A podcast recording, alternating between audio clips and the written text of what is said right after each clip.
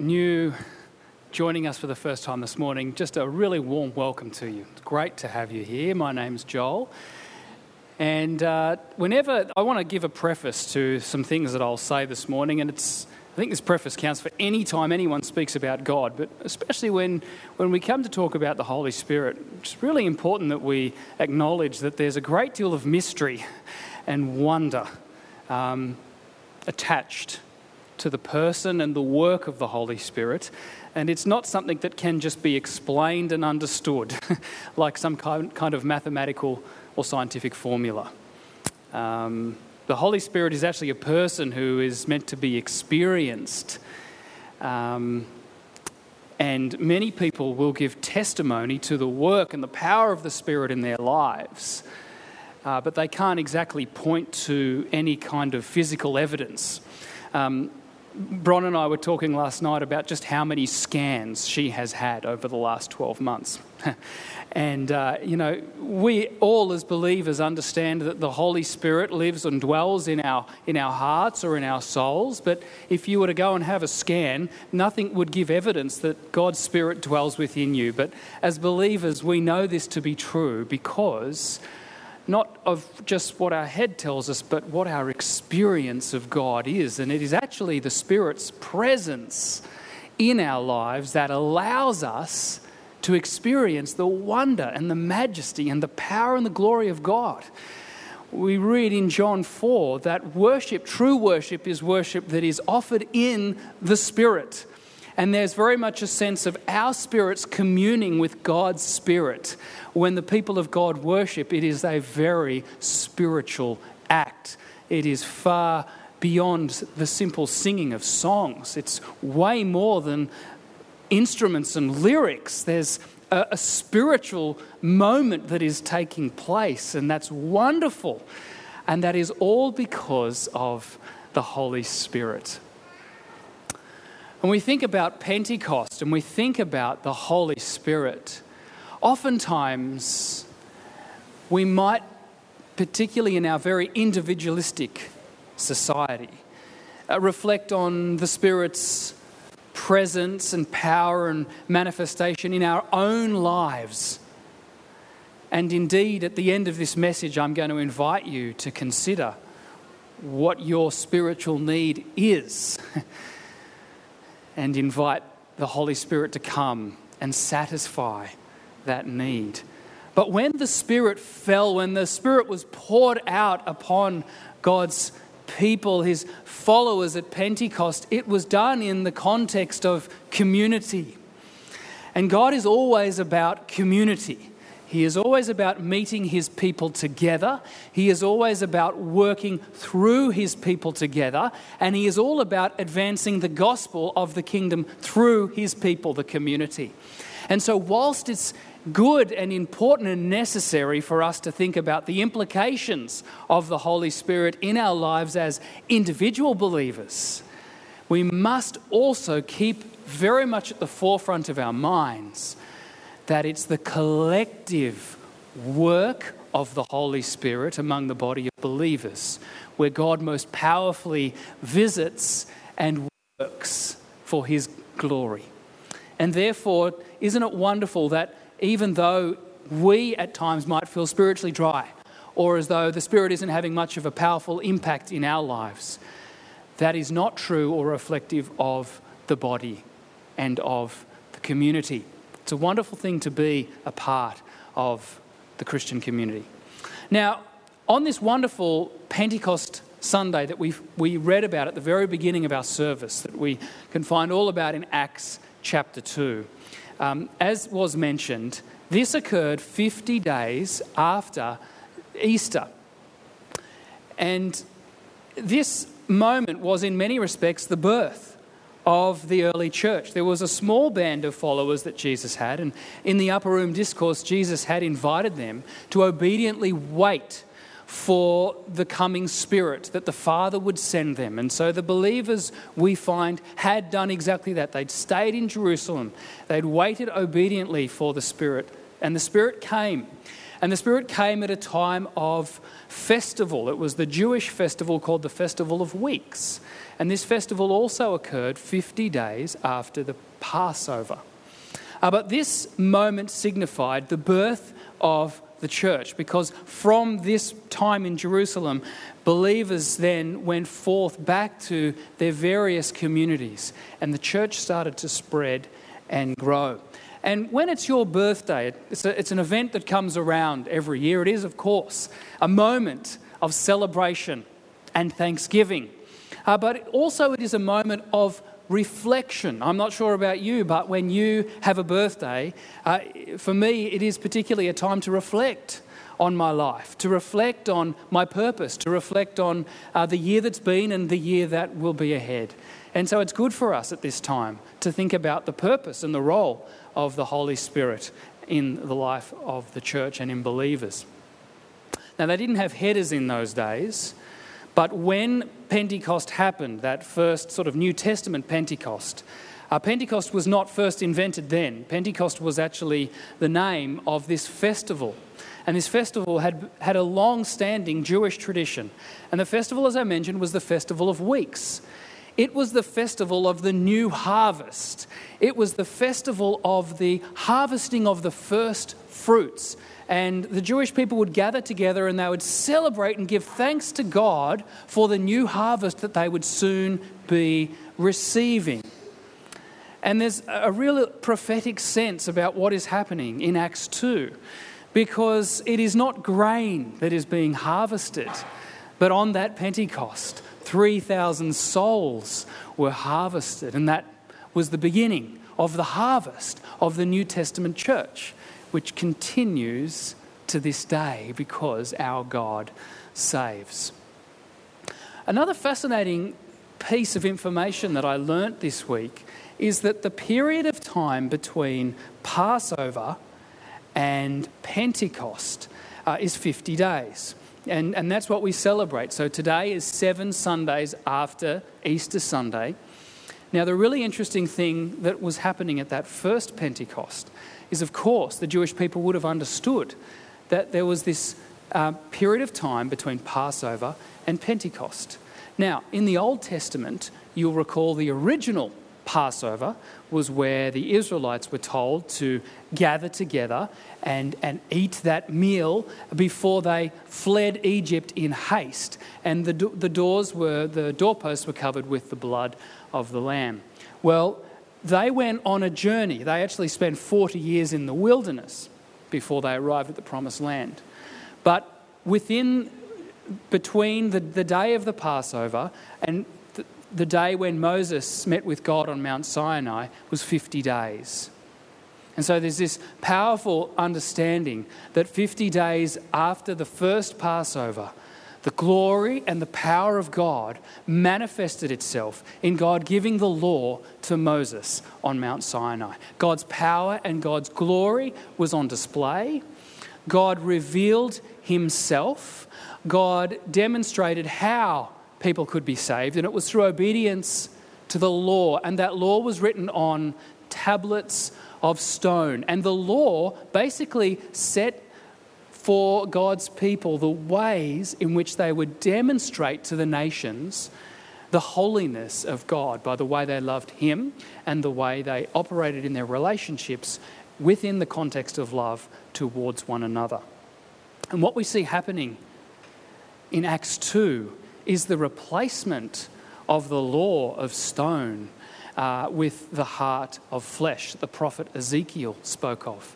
And so at Pentecost, uh, unlike God's glory being revealed in his law, God's glory is revealed in the powerful presence of the Spirit of Jesus. And it's no longer the law, good works that will save people. People will only be saved through the powerful presence of Jesus and what he has done in his death and resurrection. And people are now being saved and transformed as Jesus comes into their lives. And people will not be, and the world will not know the goodness of God's people through their obedience to his laws. The world will know the goodness and the salvation of God through the glorification of Jesus and everything that he did. And so there's some wonderful things for us to learn about Pentecost. And I just love this image of God pouring out his spirit upon his kids, which is what the Bible says we are. And there's a sense for us where we don't necessarily understand what's happening, but the invitation is to receive the outpouring of God's Spirit and to be washed and to be cleansed and to be renewed and restored and prepared for what lies in front of us. It's a beautiful image.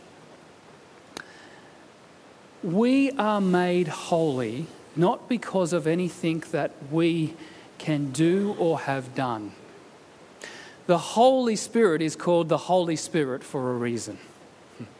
The Holy Spirit is the Spirit of God, and God is entirely holy. And our holiness comes from Him. And so when God dwells in us by His Spirit, we become holy people. Uh, the closer we become to God and the more obedient we come to God, the holier there is of His, there's a sense of the holiness of His presence increasing in our lives. We're currently in a series called The Message of Jesus, and I'm just doing something a little different today, obviously to mark the day of Pentecost. Normally, we would take a passage of Scripture and kind of exegetically explore it and understand it and unpack it. And that's certainly my preferred style of, of, of, teaching God's Word. But I wanted to do something just a little different this morning, so kind of go with me. And uh, John, Jesus spoke. So originally I thought, oh, great, well, I'll just give a message on what Jesus taught about the Holy Spirit. Well, that would take a lot longer than just, you know, half an hour on a Sunday morning. Um, but the gospel, where Jesus does speak extensively about the Holy Spirit, and particularly how the Holy Spirit relates to the lives of believers, is in the Gospel of John. And there are a number of times where Jesus speaks about the Spirit. Now, I had an interesting sort of light bulb moment this week that I shared with Doug. Last Saturday, Doug shared with the, uh, the men uh, who came along about um, the left and the right brain.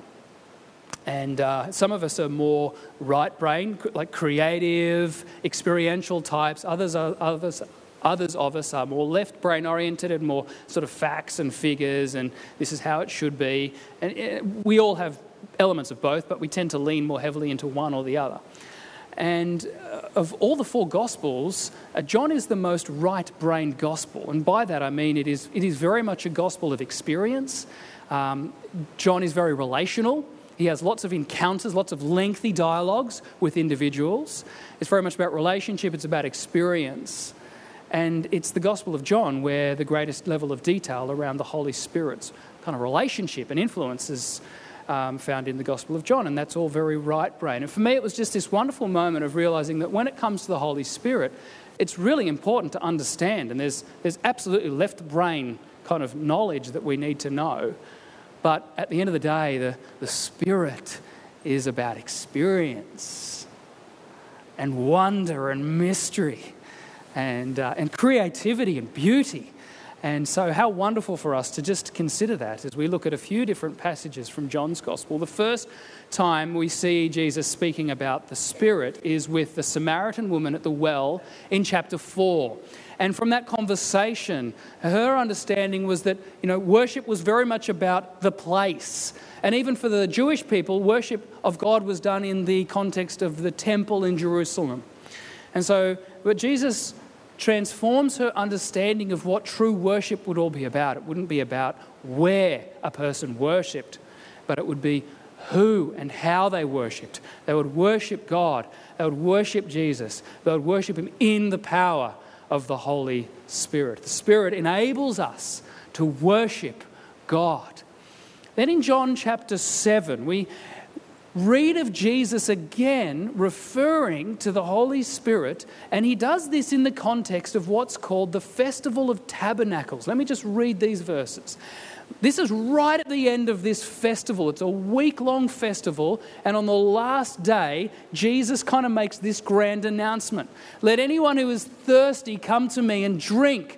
Whoever believes in me, as scripture has said, rivers of living water will flow from within them. By this he meant the Spirit, whom those who believed in him were later to receive.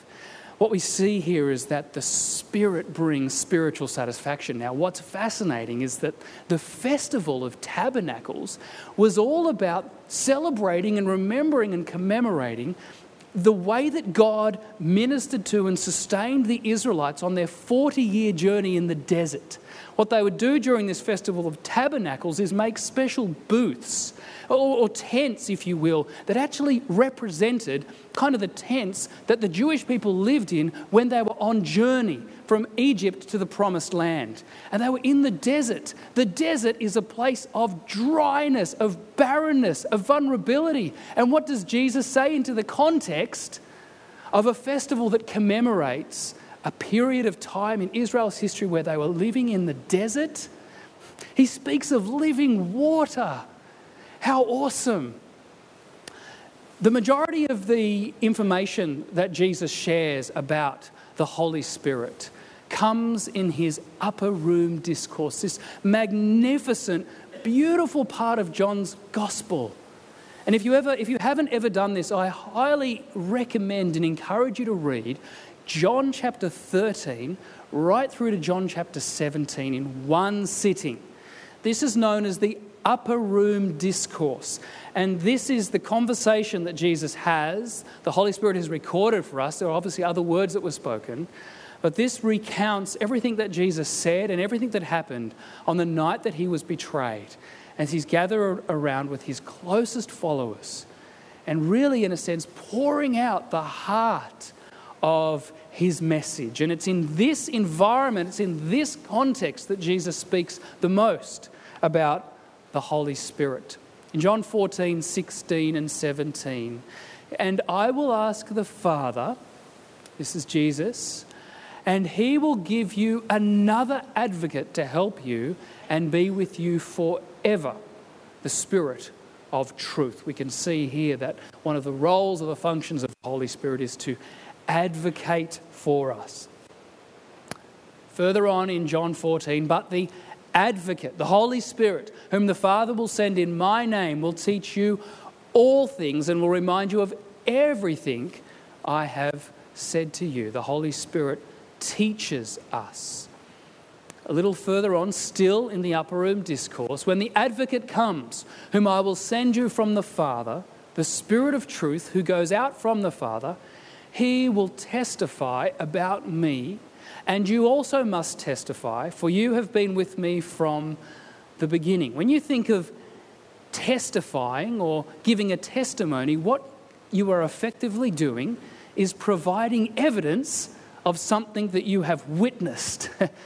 and so, what we, what we learn here is that the Spirit actually is evidence of God's work and God's power, both in our lives but in the lives of others wonderful. The Spirit provides evidence for us to minister. A little further on, but in fact, it is best for you that I go away because if I don't, the advocate won't come. If I do go away, then I will send him to you. And when he comes, he will convict the world of its sin and of God's righteousness and of the coming judgment. We learn here that one of the roles or the functions of the Holy Spirit is to bring conviction of sin.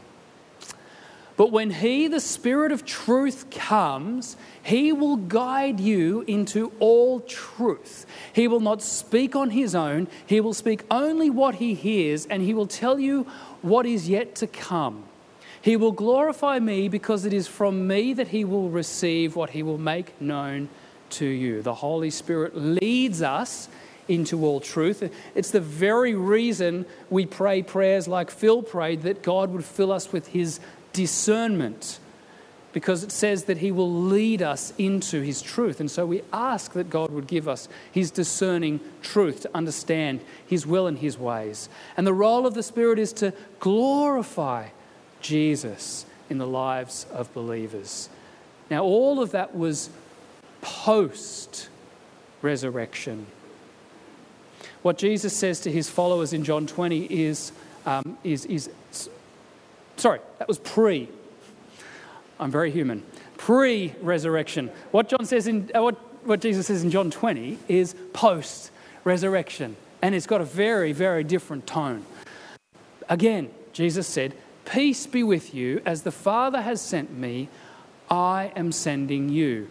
And with that, he breathed on them and said, Receive the Holy Spirit. If you forgive anyone's sins, their sins are forgiven. If you do not forgive them, they are not forgiven. What we see here is Jesus sending, and that will be extended in Acts 1 8 very powerfully. The extending of the mission that has now been given to the followers. But he not only sends them on mission, he empowers them for that mission with authority. Now, when we read verse 23, we might think, hang on, what does that actually mean? If I forgive somebody's sins, they are forgiven? No. You or I don't have power or authority to forgive another person their sins. It's the power and the authority of Jesus in us that allows the, the, the forgiving of sins. So we don't forgive people's sins, Jesus does, but in a sense, we are empowered with the Spirit of Jesus to lead people to Jesus and encounter Jesus. There's a sense of empowerment that is happening in that moment.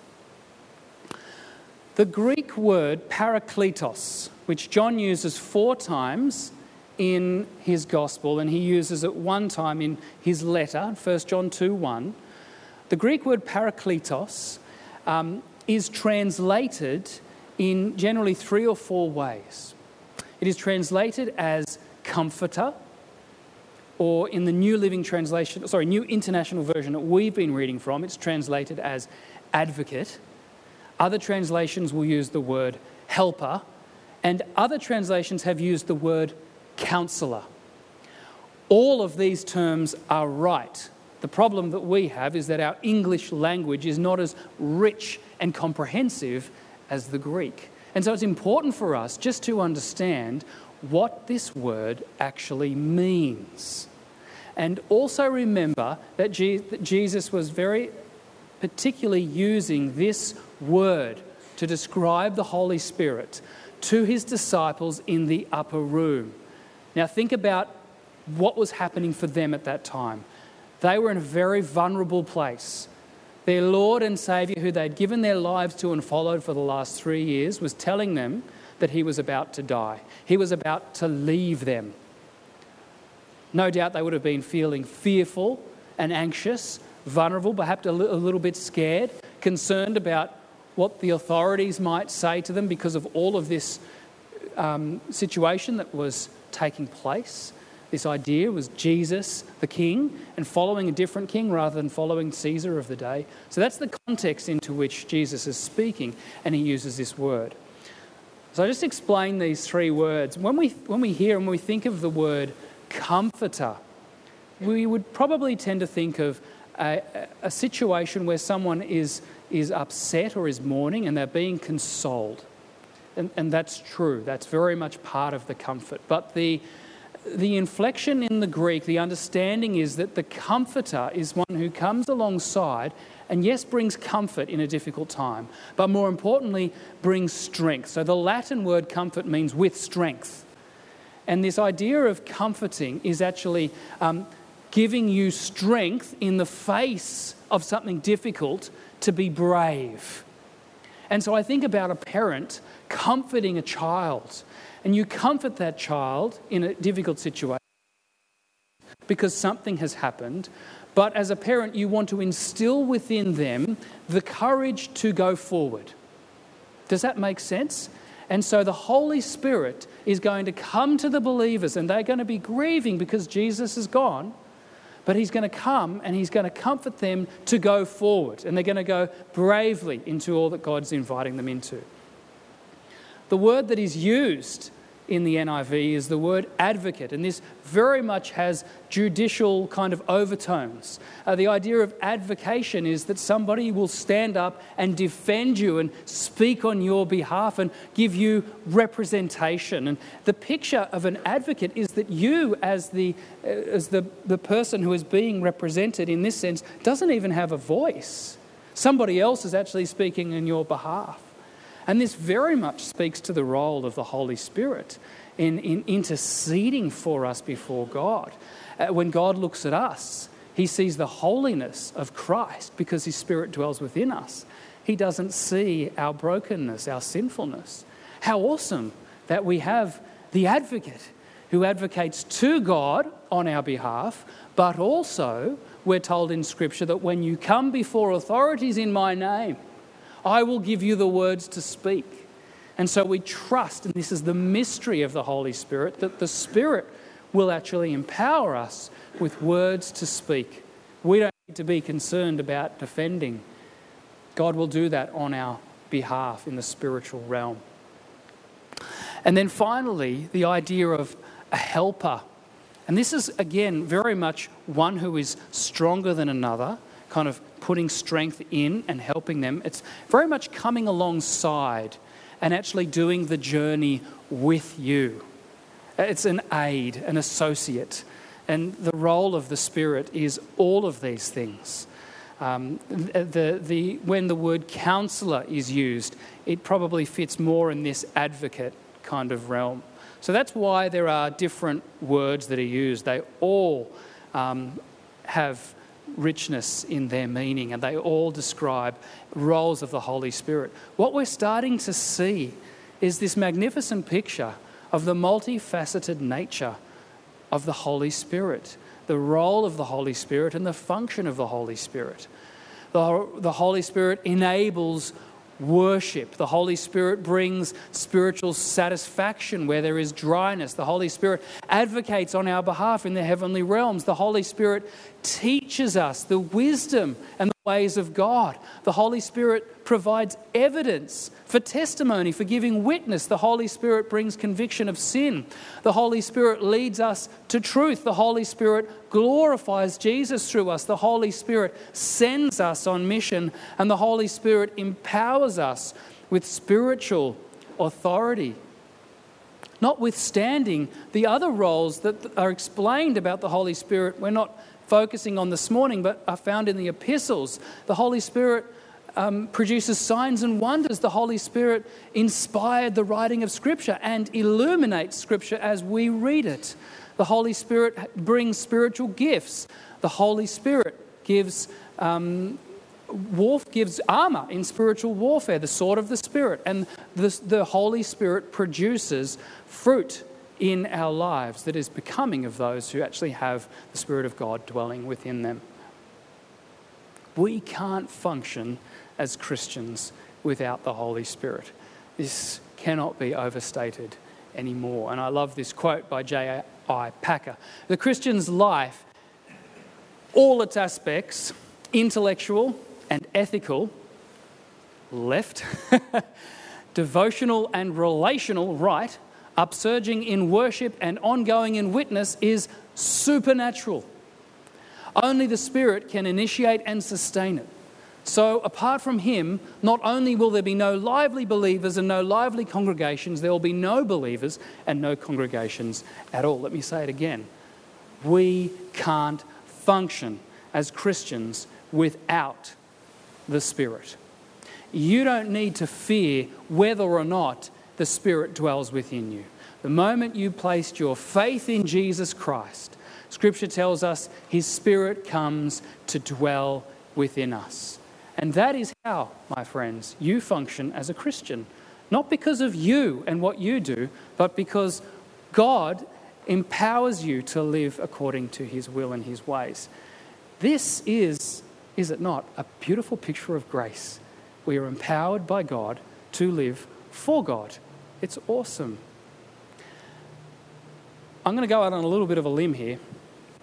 Um, and I might be wrong, and that's, that's okay. It's nothing heretical.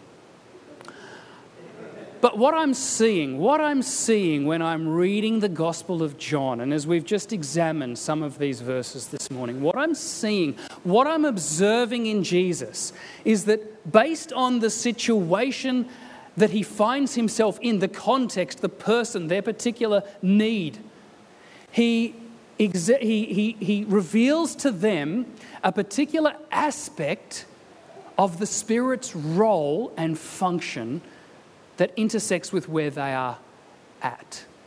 Does this make sense? So, for example, when Jesus meets the woman at the well and they're having a conversation about worship, Jesus kind of gets the diamond of the Holy Spirit and shows her this aspect, right? When the Spirit of God dwells in the heart of a believer, it, worship is not about where you worship, it's about who and how you worship. It's the Spirit of God dwelling within you, connecting with the Spirit of God, that this awesome moment of communion and worship takes place. When Jesus is at the Feast of Tabernacles, a time when people are thinking about and physically observing tents that remind them of a time of dryness and barrenness, of wandering around in the desert. And Jesus has this magnificent phrase about living water he kind of shows them that aspect of the Spirit, that the Spirit satisfies your greatest thirst. When Jesus is in the upper room with his disciples, a moment when these guys are feeling vulnerable and fearful and timid and tender and unsure of what the future holds, he speaks about the advocate, the, the comforter, the helper, the one who will come alongside you and comfort you, but also put courage in you for what lies ahead. You're going to start my church and you're going to continue the mission that I've began. And then after his post resurrection appearance, when the disciples are excited, Jesus has risen. You know, everything that the scriptures foretold have come true. And we're now being given a mission. And he kind of reveals to them that aspect of the Spirit's sent, sending. And I, I wonder for you, what is your spiritual need right now? Who do you identify with? Do you identify with the woman at the well? Do you long for your worship of God to be more pervading in your life? To truly encounter something of the goodness and the glory of God, rather than going through the routine of worship being very much about place rather than about person and relationship. That's what we see in John 4. Or maybe you're in a season of spiritual dryness. You feel like you're, again, just going through the motions and not really connecting with God, not hearing from God. Maybe you need to encounter the living water of Jesus' Holy Spirit. Maybe you're perhaps facing something at the moment, like Heather's facing, and you're fearful, you're uncertain, you're feeling vulnerable, you're feeling tender, you're feeling unsure. Maybe you're about to branch out into something new, and you need the comfort or you need the advocate. You need someone to come and defend you, to go before you, to fight for you, to be your spokesperson. You need someone to journey with you.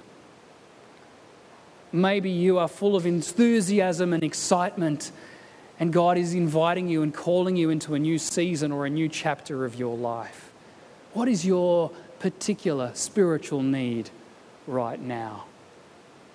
Well, friends, men and women of God. I can't answer that question for you, but God can. In Matthew 7 7 to 8, Jesus said, Ask and it will be given to you, seek and you will find, knock and the door will be open to you. For everyone who asks will receive. The one who seeks finds, and the one who knocks, the door will be open. So we're going to take a moment now to be still and to pause and to wait upon God. And I just invite you to reflect where you are spiritually, what your need is, and to ask that God would come and fill you afresh and meet you at that place of need. So let's just come to that time now and be still before God.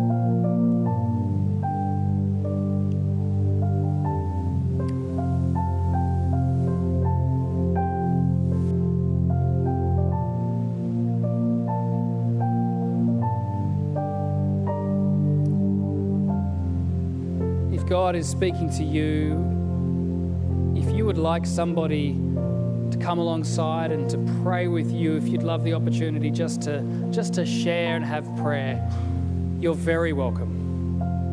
Um, Sarah, myself, uh, there are many others in this church community I know who would just be honoured to pray with you, and uh, I invite you to take that opportunity. We have a beautiful prayer room here that is always available for prayer. Uh, but you may just feel comfortable as well, speaking to someone you know and just finding a quiet place and just taking some time to share and to pray and to seek God. Scriptures say, as we wait upon the Lord, He will renew our strength. And that's where I want to finish this morning, is knowing that God is the everlasting God, that He strengthens those who wait upon Him. Maybe for you it is a longer period of time of waiting on God that is required. And I invite you to make some time, either today or in your week, to wait upon God and receive from Him. God will meet you at your place of need. So we're going to stand together and we're going to rejoice and celebrate over our God who gives strength to the weak and the weary and uh, as we do, we'll receive our offering as an act of ongoing worship. Thank you so much for your generosity in giving to the Lord's work. Especially thank you to those who've given electronically during the week. So grateful for your generosity that allows us to continue ministering for the Lord in this place and beyond. Stand together and sing.